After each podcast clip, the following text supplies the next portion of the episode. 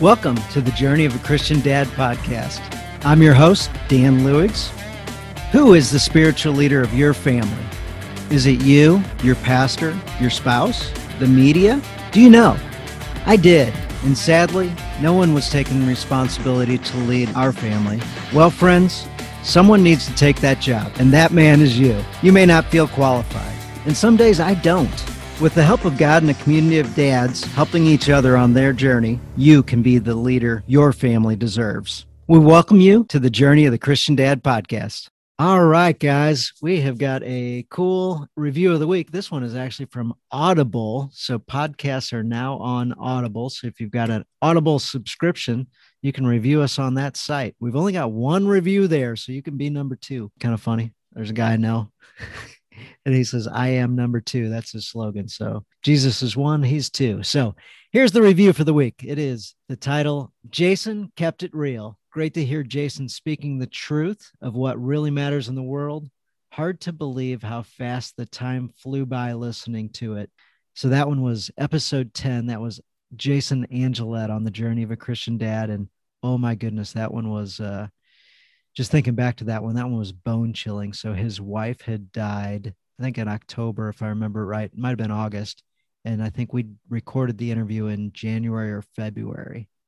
And the topic is faith and marriage, his business. And his wife was a faith to the franchise. So, like, I was intimidated engaging in any conversation with him because I knew his wife was going to come up and I didn't know what we'd talk about. But anyway, that one's been the most downloaded episode we've had so far by far. People love that episode. And Jason is just a living saint, is how I heard somebody describe him. So if you haven't checked out episode 10, I'd highly recommend it. And now on with the show. So we are here with Eric Nevins. Eric, I'm so excited to do this with you today. Known you from quite some time kind of digitally, and we've been on some uh, Zoom rooms together. Eric Nevins has a podcast. It's called Halfway There.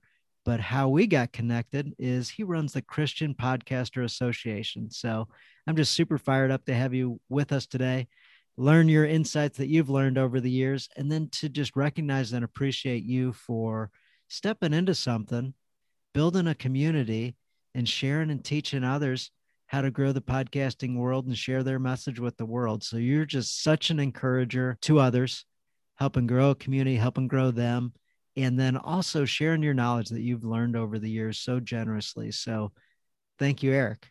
Yeah, thanks, brother. Thanks for having me here. I'm really excited to be here, Dan. Absolutely. I only invite Cardinals fans on the show. Yes, that's the spirit. That's the last thing you want is to get a Cubs fan on here, right? Oh, that's right. That's right. I don't think we've had a Cubs fan on yet, but no, that's that's not true. Works. We allow any baseball fans, any anybody. So if, if you got a great message and uh, and a story, we're we're glad to have yeah. you. But I lived in Chicago for seven years.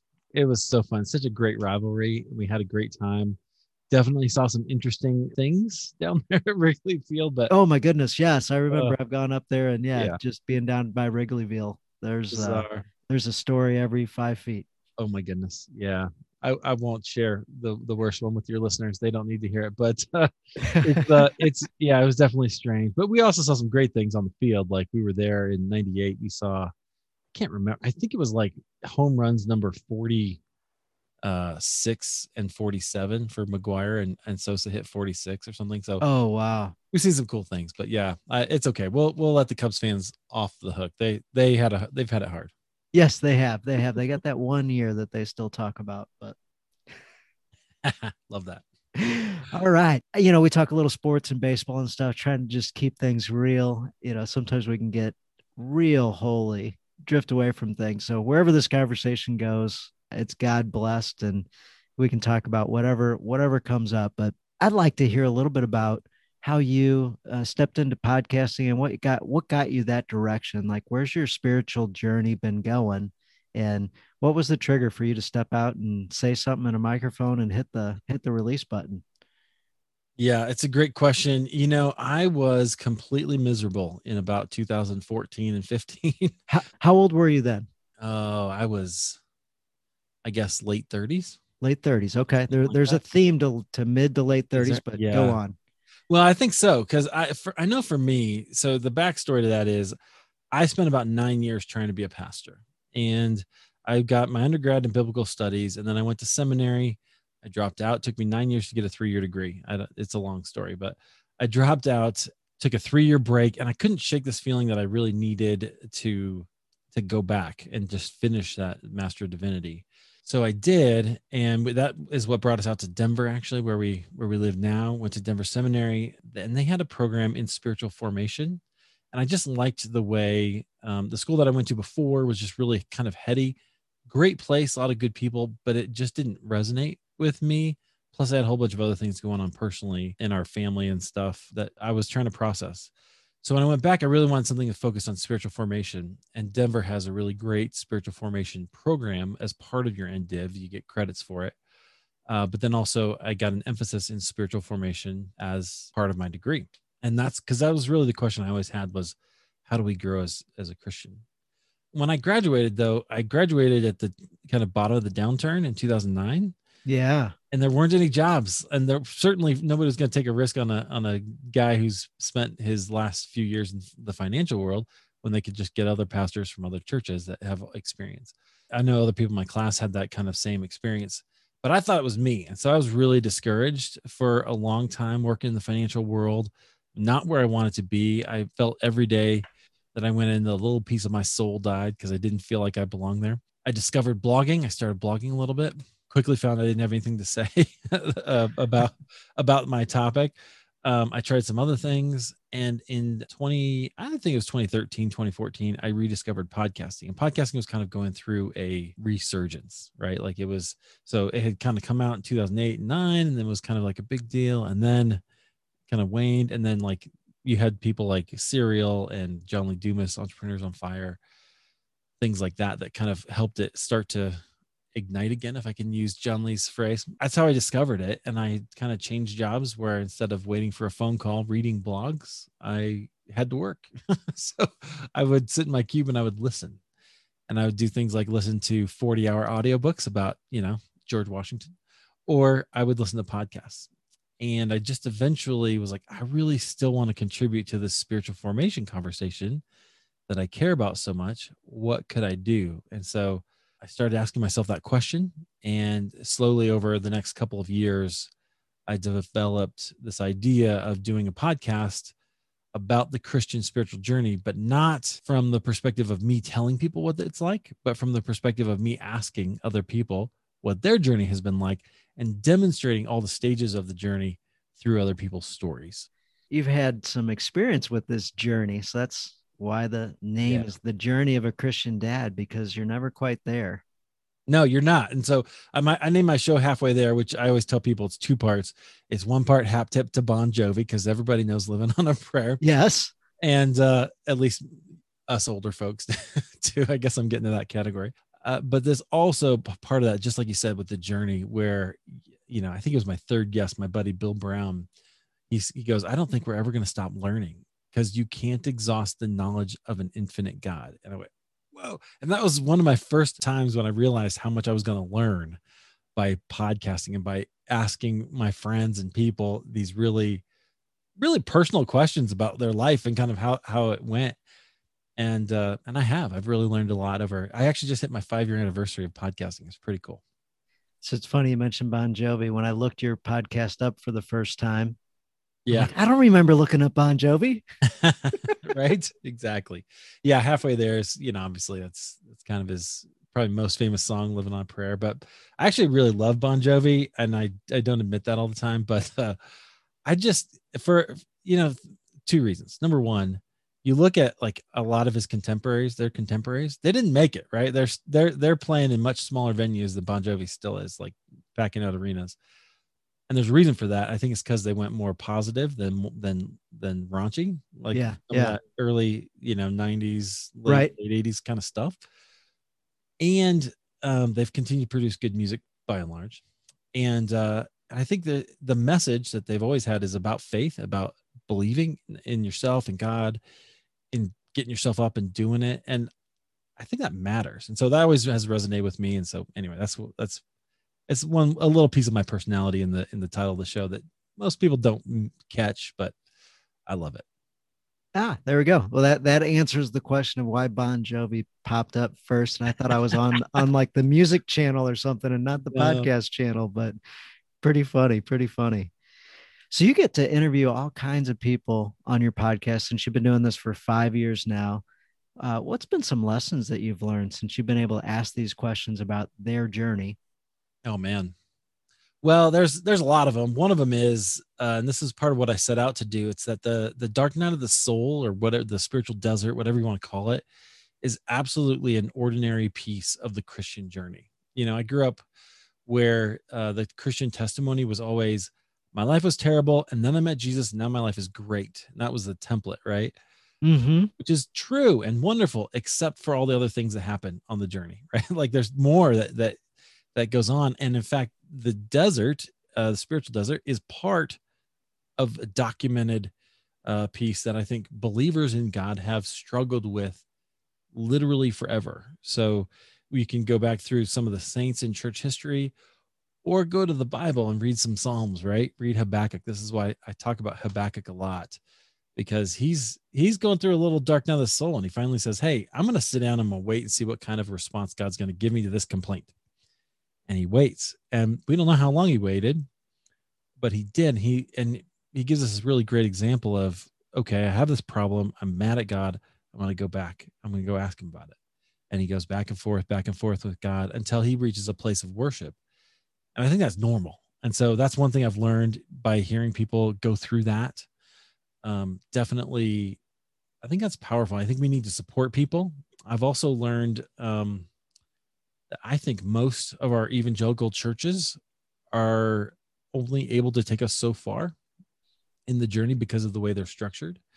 And that's that's disturbing to me. It's kind of one of those things that I contemplate a lot um, because I don't think we're really able to take people into those further sections of the journey because um, it doesn't scale. And so that's that's an interesting an interesting piece for me as well that causes a little consternation in my family, you know.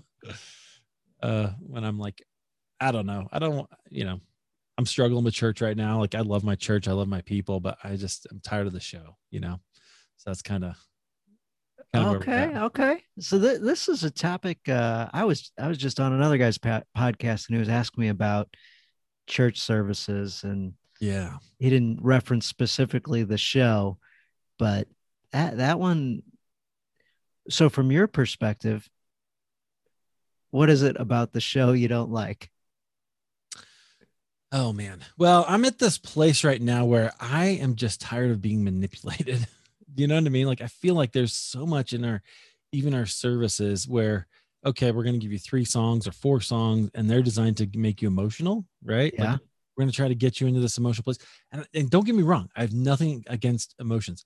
I'm an emotional guy I like that. And there have been times in my life where I really need that as a as an expression.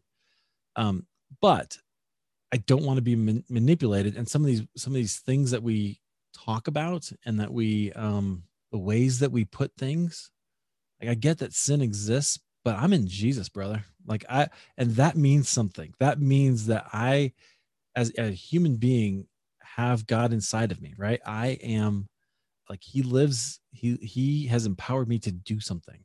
Mm-hmm. so that matters. And you list, look at the way paul constantly is reminding his churches this is who you are. This is who you're not that you're this. Uh and not usually you are a sinner. It's you were a sinner right? You were a you you were you know all these terrible things but now you're in jesus and now you're something else. And so i'm really looking for something where uh instead of telling me that i'm a, a terrible you know, sinner who's like, I'll always need Jesus, but that's not where we are anymore. I want to be, we are empowered and we have the Holy Spirit and he, he can do whatever he wants. Right. So let's, let's do that. And let's ask, let's ask for those kinds of things. Um, I also just, I just don't feel like I ever need to hear another sermon in my life. Like I don't, I, that's a strong way of putting it, but I'm just kind of over, over that. Um, you know, I've done plenty of Bible study. It's not that I don't think the Bible's important, but I'd much rather have a conversation. That's kind of where I am now. Yeah, yeah. I personally love the sermons or homilies or whatever where the yeah. pastor's just talking about something real that happened and relating a story into something that helps you in everyday life. Right. Well, because I, I think it is like I, I would love to see, and someday I'm going to try this, and we'll see. And I know I'm not the first person to come up with this. The whole, um, what was that movement? Uh, I forget what what they called it in the early 2000s was kind of about this. Um, but I would much rather see a conversation if we think about it in terms of what's our goal here. You know, mm-hmm. is our goal to to teach people? The, the reality is, if we're doing a 45 minute sermon it's basically a lecture trying to teach people something about scripture about themselves and to make them do something you know mm-hmm. application at the end. We don't learn that way anymore right? We most even even in academia that's not what they're doing anymore. They're doing group projects. They're doing discussions. They're getting people okay do the reading and now let's talk about it. And this is how and we're finding that that's how people actually learn and the church is just 500 years behind well okay we've got to figure that out and and make an adjustment. We need people are craving experiences. Skye Jethani if you know him he has a great article from 2019 called the case against sermon centric sundays. And he argues that uh, we actually should go more toward a we can call it traditional you can call it roman catholic um, version of our service where we center it around the eucharist around the lord's supper Eh, because that's an experience you can't have online, right? I can get a ton right. of great sermons. I can get a ton of great audio content that will teach me something. I can't get that. I can't get the community. And that I think is really the heart of the of the church. That's that's kind of where I am. Yeah, I've heard guys talk about eh, eh, and rather than say that, I'll I'll ask you a question. What do you think about men as the spiritual leader of the family? You mentioned the 45 minute sermon, so I'll use that as the reference. So the man, does he grab the keys and say, Come on, let's go? I'm ready to go listen to the 45 minute sermon and sit in the chair until I'm told that I can get up? Or do you think that's a detriment for men? Yeah, well, I do think it's a detriment. I, I think that whole this is one place I've moved probably in my time being a podcaster um, because I no longer subscribe to a sort of complementarian view of of the world where the man has to take take the lead, and so I hope that's not a not a problem. But I'll, I'll, tell you why because it, it really it broke kind of when I realized in Ephesians five what is actually happening there. Um, a short version, if you look, there's there's a verse that says submit to one another. Yeah. And then there's a verse that says, Women submit to your husbands. Yeah. The problem is in Greek, the word submit doesn't appear there. It's, it's not actually in the Greek. You can go look at it. It's not, it does, it's not there. It's implied and therefore it's borrowed from the previous verse, which means it's thematically dependent on the previous verse, right? Right. The point of this section isn't to set to set out gender roles. The point of this section is to say, submit to one another. This is what it looks like. Women, wives, this is how this looks for you. Husbands, this is how it looks for you. Children, slaves, this is how it looks for you to submit to one another. And so I've taken a much more complementarian, uh, or I guess it would be egalitarian uh, view of, of like we complement each other. And the way that looks in my marriage is actually my wife is probably the more natural leader between the two of us. And because early on we tried to fit that sort of model where I would be I would be like, okay, well, I'm gonna we're gonna do the Bible study. We're gonna do the we're gonna you know I'm gonna lead it. And then she would be like, no, we're not doing it that way or whatever. Not always, but she would, or right. she would like, well, we need to do it this way. Or she would have her own input because she's a person and she's, she's a, her own individual with agency. And then I would feel frustrated. Like I can't lead because she, because she's not following. Right. That's, that's hard. And what I really wanted was a mutual experience where we both show up, we both are committed to, to this thing, we both take into account how we each feel about it, and then we do it together. And so mm-hmm. um, I'm much more on the mutual submission kind of kind of side mm-hmm. where I would like to see that. I want my wife to flourish and thrive in Christ and who he's made her to be as much as I want her to then support me in doing that as well. And she does that really well. So going back, oh, five years, 10 years, whatever it was, Yeah. and your your marriage and you're trying to be the leader.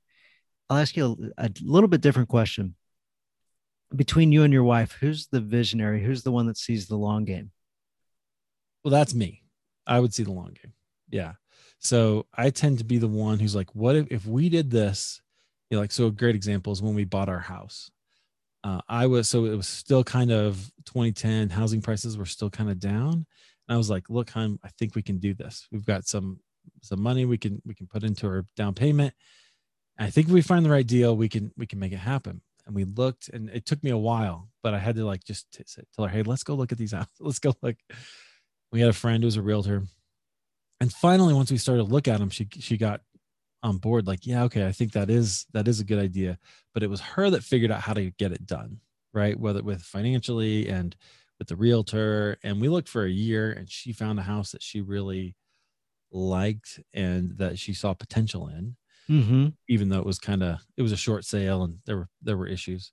Um but we figured it out right? And so i had to kind of be willing to say come on let's go. Let's let's do this. This is okay.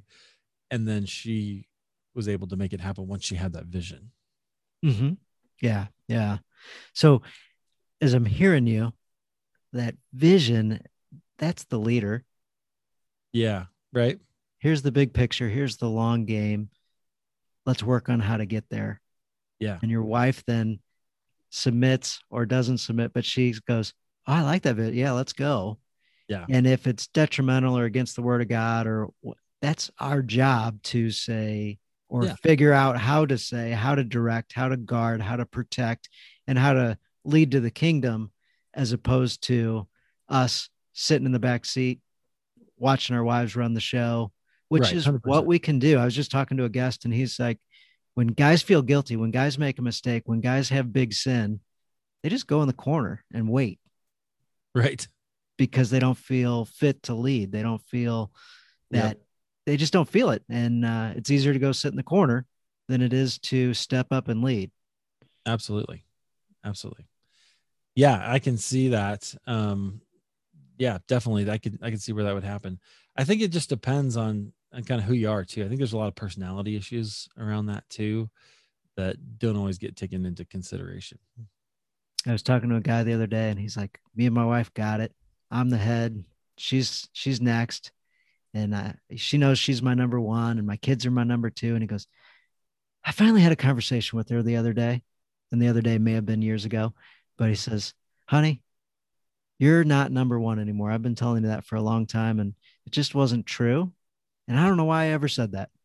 yeah She looks at him like, What are you talking about? She's a pretty prominent attorney and she's pretty important and everything. And she's like, What's going on? He goes, I need to reframe that. If we're equally yoked and the head of us is Christ, Yep. Christ has got to be number one. And you are my number two. I'm not telling you that you've got, you know, he didn't say this, but you know, it's not like you have a choice as to if you get to be one or two. right But I've made a mistake. I apologize. And you are now my number two. And she's like, cool, that makes sense. Let's do this. And Yeah. they both kind of rallied behind that, even though they were for Christ anyway. It just took that to a different shift Right. for them and improved their family. Yeah, I love that. I think that's great. I'm still wrestling with some of that stuff because I just think we don't like the language. Let me put it this way I don't like the language of putting ourselves last. Do you know what I mean? I Mm-hmm. think there's there's value to that. I guess I, I think I know what we're trying to communicate with that, but I also think developing yourself is really important as well, right? Finding yourself. So I have on this whole, I love the spiritual journey. I, I break it down into four stages. There's nuance to all of it, right? But so it's like finding or meeting Jesus. I call it the like four journeys, right? The journey of meeting Jesus, the journey of learning the way of Jesus, the journey of finding yourself in Jesus, and then the journey of loving like Jesus. And so in that season of finding yourself in Christ, I think it's really important. Like you have to know who you are, right? That we're back to that identity piece. I think it matters so much. Now it is definitely you're in submission to the Lord, right? But He gets to define who you are, and you have to accept that and you have to embrace it. and you have to you have to become that and let all the other things come off that's why we go through the desert right because uh, all, that's where he strips away all those all those things that we were trying to be that we were trying to do that that people told us we should be and we should do that really are right for them but not for you and that's okay. Which which is yeah that goes into a whole bunch of stuff. That's where i think it's important. I think i think the the idea of having a self is really really valuable and it's gotten a little bit of a bad rap among particularly evangelicals so i kind of poke on that whenever i can. Yeah yeah. Had a uh, had a guy on the other day he's got a podcast called the MF CEO podcast, gets millions of downloads, wow. you know, all that stuff. Good for him. he was a uh, he was a pastor in a former life, and he wrote a book called Sacred Drive, and he was kind of talking about that, like, yeah. is it about self or is it about God? Is it about others? And he's like, it's really both. It's really, ah. you know, working on yourself and working with God. Yes, I love that. That with that whole concept of with I think really revolutionized my understanding of of all of that and what we're trying supposed to do. Um, again, Skye Jethani again. If you haven't had him, you should totally try to get him because he's really good. Uh, Spell his name for me. I'm like, I'm hearing you say it, but it's it's Skye S K Y E and then last name J E T H A N I. He's on the Holy Post with Phil Vischer. Um, so okay. go go listen to some of his interviews. You'll see what I mean. But he wrote a book called With, and he goes through basically it's just through the prepositions right? And he's like look so many of us try to live our lives for god. We try to live mm-hmm. over god. We try to live under god. But what god asks us to do is to live with him mm-hmm. right that is a whole different ball game because it means that not that you don't matter right? It means that you matter and god matters and you both you go together. And that you know so like Uh, I don't know when you were a kid, did you were you ever like afraid to I don't maybe your mission I don't know I don't know enough about you but like I was always afraid when you know the missionaries would come and I'd be like oh no God is going to call me to Africa. I don't like snakes or whatever right? Like I'm yeah. No. go right to the snakes. I don't like snakes. No, I'm interested. Yeah. Right? And I was afraid God was going to ask me to do something that I didn't want to do. And, and I think out, we all are. Yeah right? It turns out like maybe but most of the time when God asks us to do something, it's something he's already put in our hearts, right? It's something that's in here. So like when I decided to quit my job, and I would not recommend to anybody to do it the way I did. If I were smarter, I would have done it now than rather than three years ago when I did. But who knows? I was driving to work one day, and like I said, I might I was it was every day was like I just I was angry about having to go. I just felt like a little piece of my soul died. And I was mad about it. And I was praying. I was like, God, what am I going to do? What should I do? You know, that kind of prayer. Yeah. And I, and he said to me a handful of times that I've actually, I feel like he's actually spoken to me audibly. And he said, I think you know what to do. Right. And I went, Oh, I do. I need to get out of here. Like, I just can't stay here. This is not good for me. And so we started, started to put into plan, into motion a plan to get enough money into the bank so that I could quit and have a couple years where I could figure it out. Right. And that's what I did. But that wasn't about just God. That was about the thing he'd already put into my heart to do and that I've been dreaming about. It's like, okay, I have to go do it. And you know what? Like I said, I wish I would have had a better business model going already. That would have been a good idea. But I, so I spent a couple years trying to bounce, bounce around, try some things, do some things, figuring out, okay, what do I want to do? I clarified a lot of stuff and now I've got a business that I really love and I get to serve people. And I realized this is, this makes me, I just love this part. I realized that what I'm actually doing is what I always wanted to do of helping make disciples, help people as they discover their voice with podcasting, as they discover more about the message God has given them, and they share it literally around the world with podcasting. I'm helping them make disciples and I'm helping them become disciples, which is what I always wanted to do when I wanted to be a pastor. And so God really led me exactly where he wanted me to be through a lot of hard stuff that I didn't understand and I was I was upset about. Uh, but here we are and I couldn't I'm happy about it. Like I'm, it's it's fantastic. I love the smile. I love the joy when you revealed that I'm doing what I always wanted to do. This is awesome. Sometimes people say, "Oh, life's great," blah blah blah, and you're like, your face isn't saying that, but but your face did. You're like relief. I went through the oh, yeah. I went through the hard times and I'm just relieved to be in a space that I love. A hundred percent. I'm so I'm just so grateful. Like so like I told you about or did I, I don't remember if I told did I tell you about uh, who we had this week? We have we have in our membership we have people come in. Yeah, yeah. One of the guys that we had this week was Jeff Brown. He has Read to Lead podcast. I used to listen to him in my podcast, like or in my queue when I would sit there. Right and I would listen to him. And he came and spoke to our group. Like I couldn't believe it. I was the whole time I'm sitting there grinning and just thinking and kind of praying and having this conversation with God. Like, I can't believe this is what I get to do now. And I'm so, so grateful. I was just filled with this gratitude and joy that I just can't really explain, but it was, it was an amazing kind of moment for me to know that okay god brought me through all this stuff and then here we are. Uh, so i'm optimistic about the future but i i just i think you have to go through that right? We have to you have to go through it in order to find who you are. So i guess maybe all that brings me back to the point of finding yourself in christ right? Mm-hmm. there were a lot of things i thought i had to do uh, in order to be a pastor in order to be a you know i got all the education and all that stuff but I never really wanted to do all this stuff. I don't want to marry anybody. I don't care. Like whatever. Okay, fine um, I don't want to, you know, I don't want to do funeral, like all that stuff that pastors do. Maybe spiritual direction I would have enjoyed, but that's not the way God made me, right? And that's okay. And He kind of protected me from that, and I had to give up all that stuff in order to become the person He actually wants me to be. That's awesome when you reflect back and you're like, ah, got it. Yeah, got yeah, it. I was protected. I was directed. Right. I was being led.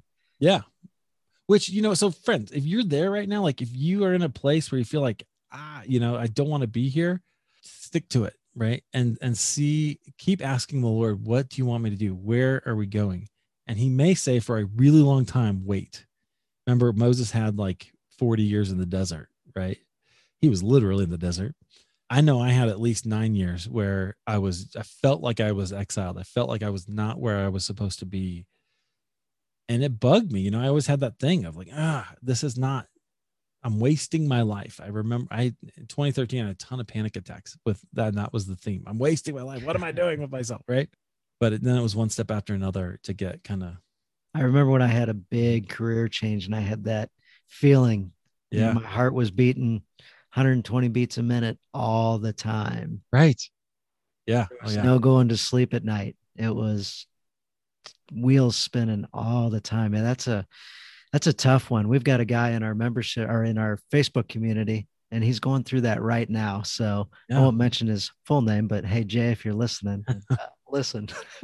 Dude, it gets better. Like, seriously, keep asking those questions. And, you know, this is where I think certainly you need community, right? You, you need, and you need to go to scripture, but you need to develop your relationship as well with the Lord and ask him, what are you doing here? What are you, what do you want? Where, where are we going? And sometimes you'll feel comfort and sometimes you'll hear nothing and you'll be like, what's up with that? But if you keep going back over and over again, the Lord is faithful and he will at the right time lead you where he wants you to be. Yeah, you got to take some time to ask the questions and to listen yeah. and communicate. It's, it's, so rare. Like I don't know about you, but nobody ever taught me to do that, right? Like I, like that listening to God is so at least in in my circles, we were very heady, right? So we would say we we believe all the right things but then we don't experience all the right things which is why my show is about experience right? I want i want to hear those experiences. I want to hear when god spoke to you. I want to hear when you know you should have died in a car crash. I got one of those coming up soon. But the mm-hmm. lord saved her right? Like and she's she is that changed her life right? I want to hear those because i think it, it, it encourages us you know yeah absolutely my my eight year old you're talking about listening my eight year old says dad kind of tired of talking to God. right? Yeah. So, what do we want to do as guys? We would just want to tell, direct, you know, shut down. So instead, I said, Oh, no kidding. Tell me more about that. Yeah. And she says, Well, I keep talking to him and I don't ever hear him say anything to me. I said, yeah. Well, you know, how often are you talking to him? You know, we just have a conversation. She's like, So what do I do about that? Like, I'm frustrated. I'm like, it's a great question. Have you asked God? She looks at me and she's like, Well, I guess I'll do that. I guess I'll do that. I love that. And it's like rather than correct or, you know, direct or point my finger at her or any of that, I'm like, I'm just going to listen to her and allow her to come up with some conclusions and I'll guide her a little bit. I'll ask her a few questions, but Yep. let her let her work her way through that and you know probably share a story with her you know and i and i did. I said hey i remember when i was your age and i remember having the same kind of feeling. It felt like a, a one-way communication and we knew what we believed and we are trained up but at the same time if god's not talking back to us or we're not listening and able to hear i'm like that's a big deal but i had left all that you know i just Yeah, yeah. told her, "Hey, I- I remember, I remember when I was there also, and I've been there too, and I remember being frustrated, all just like what you're describing. Yeah. oh, you too, Dad? Absolutely. Like we're doing this together. Yeah, but but how powerful is it to to say to your kid I, lo- I love the spiritual direction that you're giving her there like because you're teaching her that this is normal right this is how it goes and then letting her come to her own conclusions like oh okay that's it you know just asking questions. So good. And she'll probably never forget that you know and the the probability is that she'll have an experience with the lord later and she'll be like oh yeah okay and she'll never forget that and she'll never you know that those experiences that we have imprint on us right? Like they they those are the reasons some of the experiences i've had are some of the reasons that i don't become an atheist some days right? Like because i know that god is real. I know that he is. And so i go back to those and we have seasons but it's okay. It's okay because that's just normal. So i love that. Thank you. did you tell her to listen? Did you ask her to like just ask the question and listen? Like did you did you give her that? Yeah, yeah, I sure did. I sure did. Yeah, and she's she's yeah, I listened. Yeah, I listened. That's good. Because I, in my experience growing up, prayer was always just intercession, right? It, that, and Yeah. that was it. There was no sense of listening at all. And so that's, that took me a long time. I always say I went to college to learn to study the Bible and seminary to learn to pray because that was in my spiritual formation stuff. We, we started doing some of that, you know? That's funny. That's a question that's been showing up a lot lately. People have been asking me how to pray. Yeah. And another question that's come up, and I'll throw it to you, is have you heard God speak to you? I, I'm certain I know the answer, but Yeah. Rather than assume, I'll let you answer that one. Yeah, absolutely. So like I like I said, that one time when I was driving and God said, I think you know what to do. I was like, Oh, I do. I mean, and I did. I just like it resonated it resonated in my heart. I'll tell you another story though. And this is probably an indication that like the direction I thought I was heading was not correct. So when I was in school in seminary, my last year maybe preaching, I was so uncomfortable preaching. My first sermon, first of all, they gave me kind of a lousy passage. And so I blame them. We were preaching out of James, which is so hard because it's so disjointed in places, you know, like it's not like a, a story. It's not like a, you know, so it was like these, all these disjointed themes. I'm like, I don't know how to make sense of this. I could exegete it like nobody's business because like my undergrad's in biblical studies, right? But trying to preach it was so hard. And so I preached it. My dad was there because they said you could bring somebody. I said, okay, he came. And I just bombed it. Like it was terrible. And I Oh felt no. so bad. I just felt so horrible. Like I can remember the feeling in my gut, like, whoa. And so that night I was just so much anxiety. Just just I couldn't, I could barely sleep. Got up in the middle of the night. It was in, I was just sick, literally sick. And I'm praying and I'm going, God, if I can't preach, what am I gonna do? Like, what do you want me to do? Like, what am I supposed to do? How am I supposed to do this? And he said to me, Well, you weren't very good at taking phone calls at first either. And because, and I laughed, like, I just was like, Oh my gosh, because the first, at the time, I was in customer service and I could take 100 phone calls a day in a 10 hour shift, right? Like, I could, I could just take so many phone. I knew within about four words of when people would come on the phone and start talking i knew what their problem was how to fix it and ready to go. Like i was i was i was training people. Like i was the That's could- awesome. right? I knew what i was doing. And he just was like yeah well you didn't know how to do that very well at first either did you? I was like okay. All right. You're right. So it just takes practice. It just takes time. And so for a long time after that less now but for a long time after that if i knew it was the lord speaking if it was funny right? If he made me laugh like, "Oh, okay, good. Um, which was which was really sweet. in a lot of ways. But yeah, so I I didn't always believe that God did that, but now I think if He doesn't do that, we probably need to spend some time listening instead and asking Him too, because this is part of the life He's promised, right?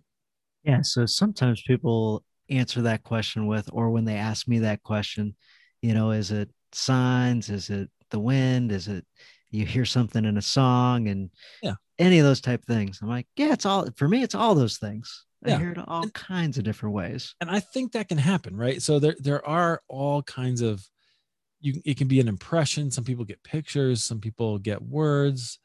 Uh some and I'm a little envious of those people who like constantly have this word thing back Yeah. and forth with with the Lord. That's not exactly it. It- For me, it tends to be occasionally it is, but it tends to be more of a feeling. And in the last couple years, it's been like this, like a tingling down my neck, you know, when I know Yeah. the Lord is there, which is really interesting. And I'm always a little like, is that really? But like for instance, one time we were praying. We had um, we were in a small group. There was a couple there that had trouble getting pregnant, and we were praying. I didn't even pray out loud, but I just started praying for them because I I felt led to, and um, I felt this like literally head to toe tingling sensation. I always say it's like a zebra because it was like back and forth. You know, like it's hard to describe. Yeah, but yeah. literally head to toe, super intense, really like I it was like your foot being asleep, you know, but like really, but all over head to toe. like- Yeah. Yeah. And I was like, okay. And I just kept praying for them. And I was, I was aware of it, but trying not to like focus on that. And then I kept praying for them. Literally within, I think a month, they were pregnant and they have a, they have a baby today. Oh, Now, I'm not saying I did that, like, you know what I mean? But I, I don't know if it was just the Lord, like, hey, I want you to pray. And I, so I did. And I just had this sensation. I was like, okay. I was confident then. I think God's going to do something, like, you know, uh, and he did. So I haven't even shared that with them. Like, they don't know that that, wow. That that no way. I- no way. because I didn't want to do that, like, when they were pregnant, you know, like, Right. just let that be. But so that's, so I'm trying to learn to trust those things, right? And go, okay, what does that mean? I don't know. So when you just talked about confidence that God would do something, Yeah. how big can you have confidence that God's going to do something? Well, okay, not big enough that I would tell them. right? like, like I didn't, I wasn't like, hey, guess what? You guys are having a baby. Cause I don't like that's just not part of my grid. And I didn't, you know, I, I know stories of people who uh, we have some other friends who were, you know, uh, not able to have children uh, for some medical reasons. And people prophesied over them, right? That they were Right. going to get pregnant. And it was such a huge disappointment. And I was not willing to, to try to go there. But I don't think you have to. Yeah, I don't think you have to. I think I think just trust and just wait and see. I think is probably that might be the theme of my spiritual life. Wait and see. you know, Slightly joking, but I like to be humorous with God also. So I'm like, no, that that's Right. kind of between me and G. that's right. Totally, exactly. And and it's okay. And so, you know, for me to just go, oh, that totally happened. That's that's super cool. I love that. Yeah, sometimes I have like I'm working on upper limit things. Yeah. So can I believe that God will do that? Right. And I believe, you know, it's like, oh man, that's a big one. I don't know. Yeah. Of course he can logically, Right. But then getting that in my head and getting convicted around it sometimes is a challenge. Well, theologically, like it's one thing to know something theologically, it's another thing to know it experientially. Right. Yeah. now experience isn't always everything like we know that the jews went through the red sea and they still complained and they still were like let's go back right we can have experiences and they're not forever Now that one blows me away. i know right well i mean they were hungry like i get pretty mad when i'm hungry too Yes. Yes. you know i mean that's that's okay So you I- want to go back and be slaves.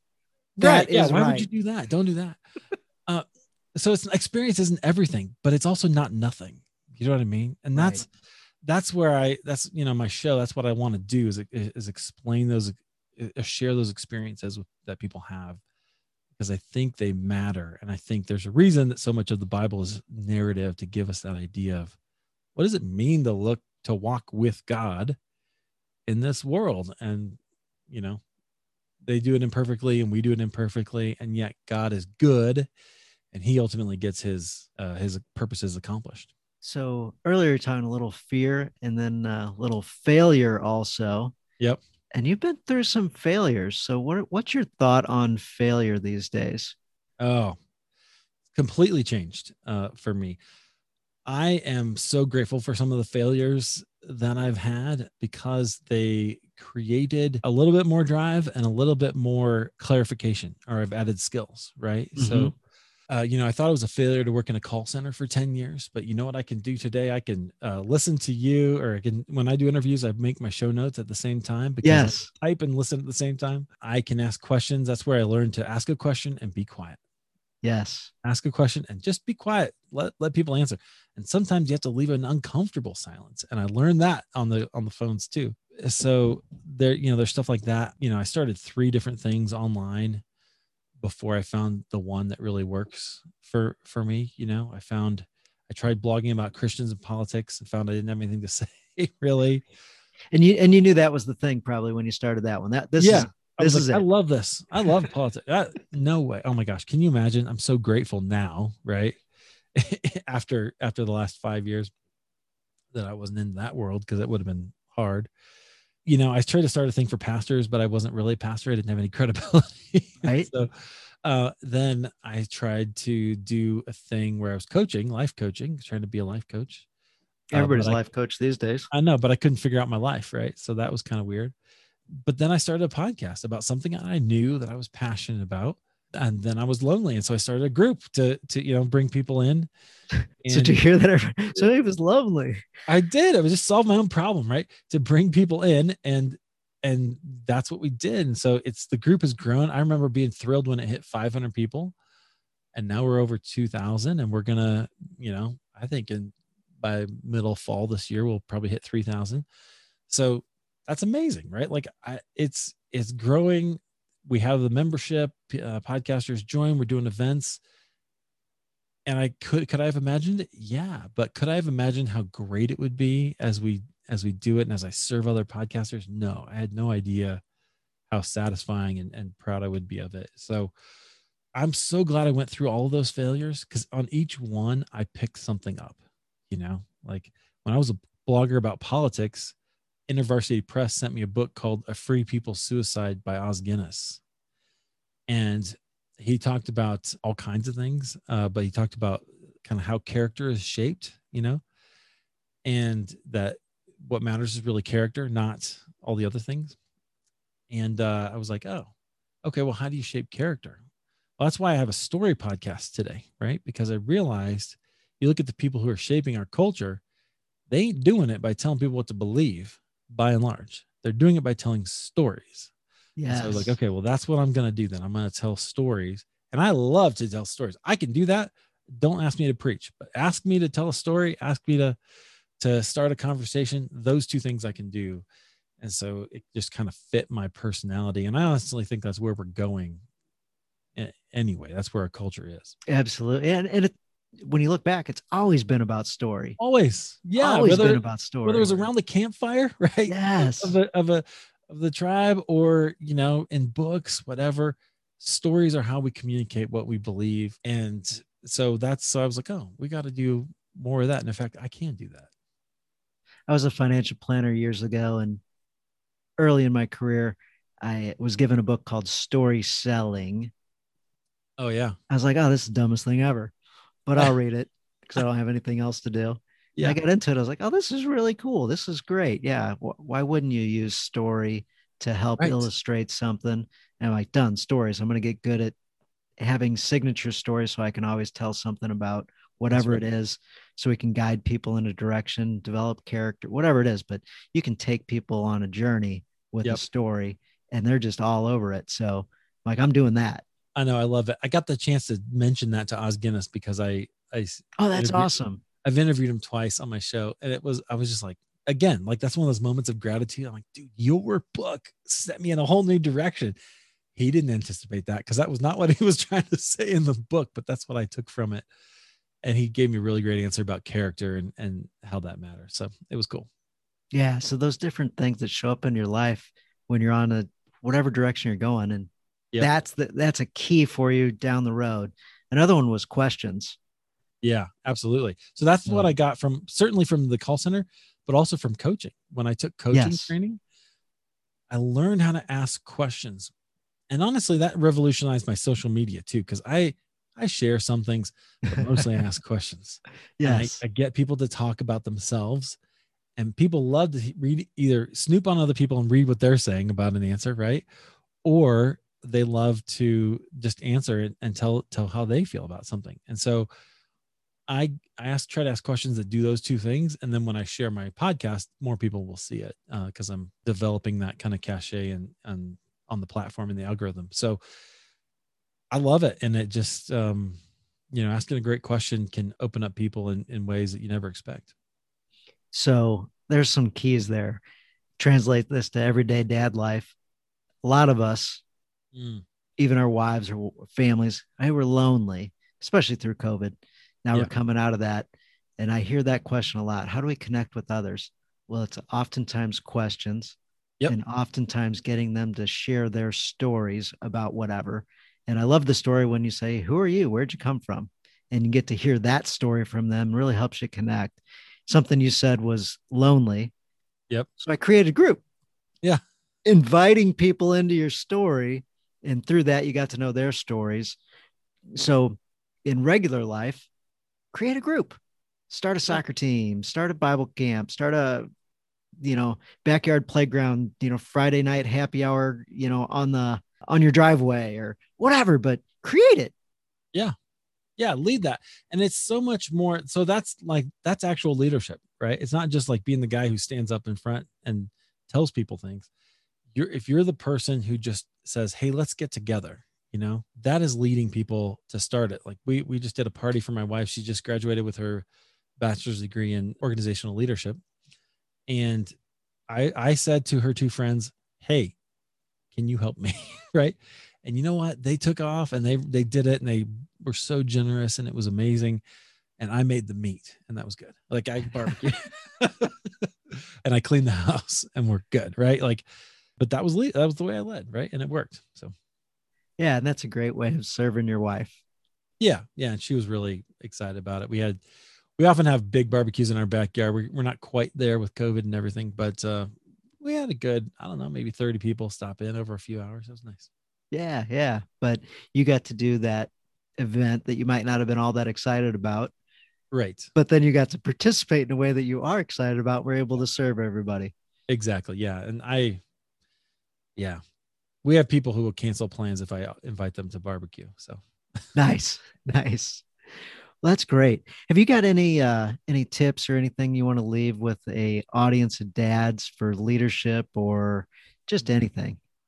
yeah, I, I guess what I would say is embrace who you are wherever, wherever. So that includes your circumstances, wherever you are, even if you're in a job that you don't love, or you're in a circumstance that you don't love, embrace that. You, the first start, the first thing starts with admitting that that's where you are and knowing that and then start to take steps from there. And don't keep don't quit trying. Keep trying. Keep going after things and ask that question well is this really what resonates with my heart?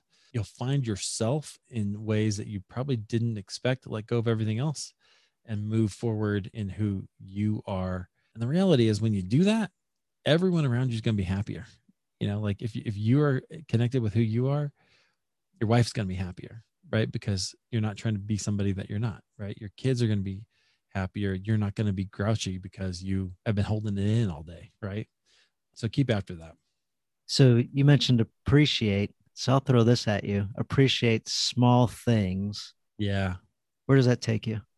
well i love that verse in um in uh zechariah don't despise the day of small beginnings you know like i started a facebook group it was tiny right? We had we had a few people. Um and now it's it's a big thing. And so you just have to keep you have to learn those skills you have to do it little by little by little.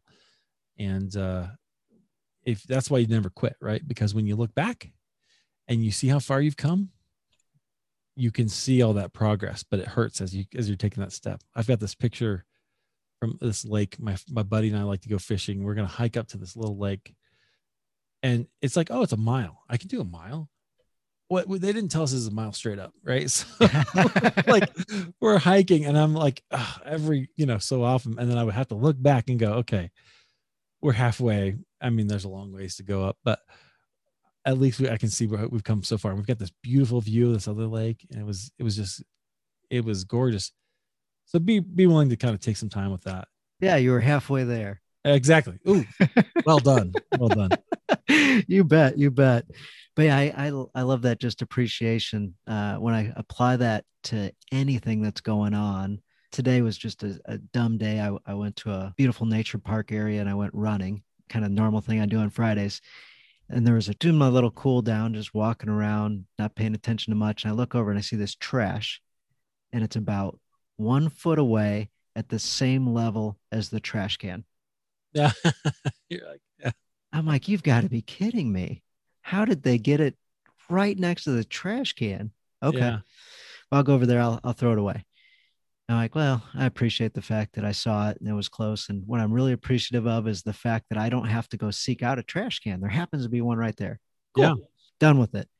Well, I walk around a couple trees and on the other side, I'll be darned if there's not another pile of trash Oh no. sitting right next to another trash can. Wow. Trash cans are empty. So it's not like they're over. and I'm like, oh my gosh, like I get angry about it. Yeah. And I'm like, you know what? I'll be appreciative about that. There's another trash can right next to it. And I now have an opportunity to capture this one on a picture. Yeah. I'll share it on social media. I'll turn it into a story. I'll invite people in, get some comments. And then all of a sudden, from that, hey, what we do is we help clean, and I'm going to share this with others and appreciation. And I'm like, you know what? I'm even appreciative of the fact that the there was a couple things on the ground that I was able to. I'm like, I'm thankful that I'm able to bend over so I can pick these things up and put them Right. because some people can't. I know. Hey, yeah. As we get older, you know, the, that stuff gets harder. And I don't think that was the case because it was a kid's meal, but maybe the person who dropped it couldn't bend over and grab it to put it away. I, I don't think that was the case, but maybe. Yeah. Yeah. But it doesn't matter. I'm going to be happy. I'm going to appreciate this difficulty there you go. and the possibility of it and just help us get through all this stuff that can get on us. Yeah. You know, thank God. And so all the stuff we talk about really can be helpful as we're leading our family, as we're leading our friends, as we're being the influence for others. So leadership I often look at as influence. Yeah. Absolutely. So ah, I always like to end with a challenge. Can you throw a challenge out to the guys, whatever's on the top of your mind that you want to challenge men to to do something this week? Well, so let's do this. Ask God one question, and then uh, wait for the answer, and see see what He says. So I don't know what it, what the thing is for you, whether it's career or family or, you know, just something in your own heart that you're trying to wrestle with. Find one really good question to ask the Lord, not a yes or no question, and just see, and then just wait. And you might have to go someplace where it's quiet to do that, but ask the question and wait. Maybe journal, maybe just take note of what you're feeling and kind of be aware of what happens. But uh, do that, and the Lord will direct your steps. That's awesome. I love that challenge. That is fantastic. Guys come up with the greatest challenges for other guys. There you go. All right. Well, I appreciate you being on this episode of the Journey of a Christian Dad, and I appreciate what you do for the Christian Podcasters Association and also just for the community in general and growing the kingdom of God. Thank you, Eric. Thanks, Dan. It's fun. Thank you for listening to this episode of the Journey of a Christian Dad podcast. Thank you guys for being a light. Shine that light out and let others see it. With you guys part of this community, it helps me be accountable to you guys, helps me be accountable to myself, be accountable to God and Jesus. I hope you appreciated this episode and picked up some great things. Hope you like the challenge and hope you can execute on that challenge this week. I ask of you, please subscribe, share the show with others, join us inside of the journey of a Christian dad on Facebook, inside our private community. Share that community with others, have your buddies join, have other dads that are looking to grow in their faith grow as spiritual leaders of their family. As we engage in our journey and be intentional with it, we can help others grow theirs as well. We thank you again for listening. We thank you for all your reviews. Look forward to reading a review of yours on a future show. So, dear God, Thanks for blessing all of us and thanks for drawing us closer to you. In your name we pray. Amen. Have fun, guys.